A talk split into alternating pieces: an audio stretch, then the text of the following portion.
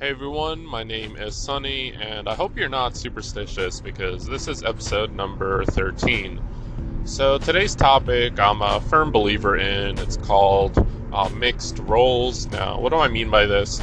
You know, everyone has their own specific role in uh, you know, a company or business. They're responsible for, you know, a couple things, but usually it's within a singular like industry or something, you know, or department. Like you could be in marketing, you could be in sales, you could be in product developments, it could be, you know, the designer, the developer.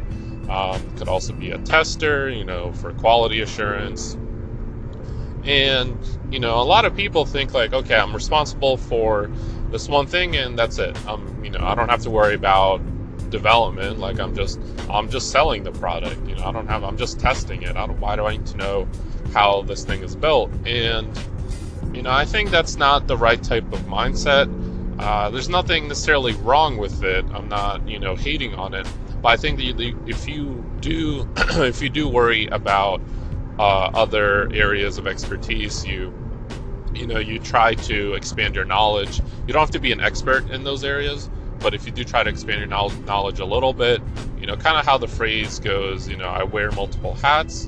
Um, i think that I, I, think there's like a lot of um, you know depth to that. Like if, if you do try to gain some knowledge some experience with other things then that can really help you out. Now it can help you out with two things. One is communication and two, just you know, generally being able to uh, maybe help other people or jump in between things.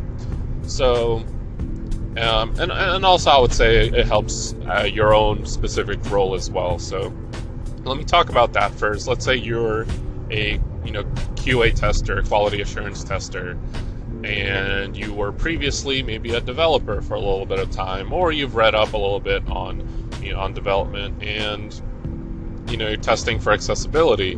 Well, since you know, you know, say building a website, let's say you know some of like the HTML tags, uh, you can kind of translate that over when you're communicating with a developer in terms of implementing, right? So, um, you know, you wouldn't have to tell them like, oh, this is what my JAWS uh, screen reader tells me. You know, um, you can just be like, oh, hey, can you just add this, you know, tag to the page, um, and we'll be good on this. So it can definitely help, you know, with communication, and it can help you with your own job in terms of also like understanding. Because if if you know how it's implemented, then you know it, it's kind of like just knowing um, the kind of like the background process, like the you know you have more knowledge. Like when you know how something's built, then you understand the product as a whole a little bit better.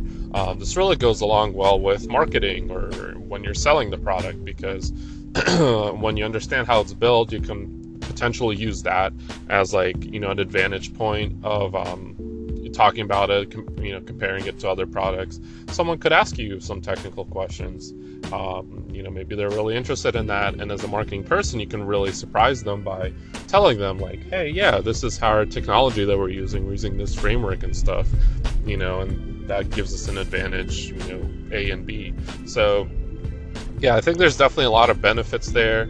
So, like I said, communication, we're communicating uh, between different roles. Uh, a really good example of this is like developers and designers. If you're a developer, then, um, you know, if you know a little bit of design, uh, you can, you know, communicate more easily in terms of, you know, talking, maybe in terms of like Adobe Illustrator or something.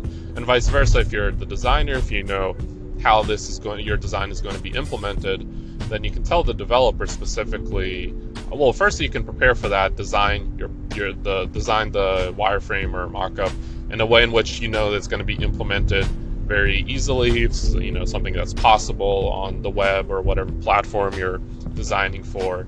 Um, it just like it just helps in general. Um, but then the communication between developer and designer becomes much easier when you have a little bit of knowledge of both.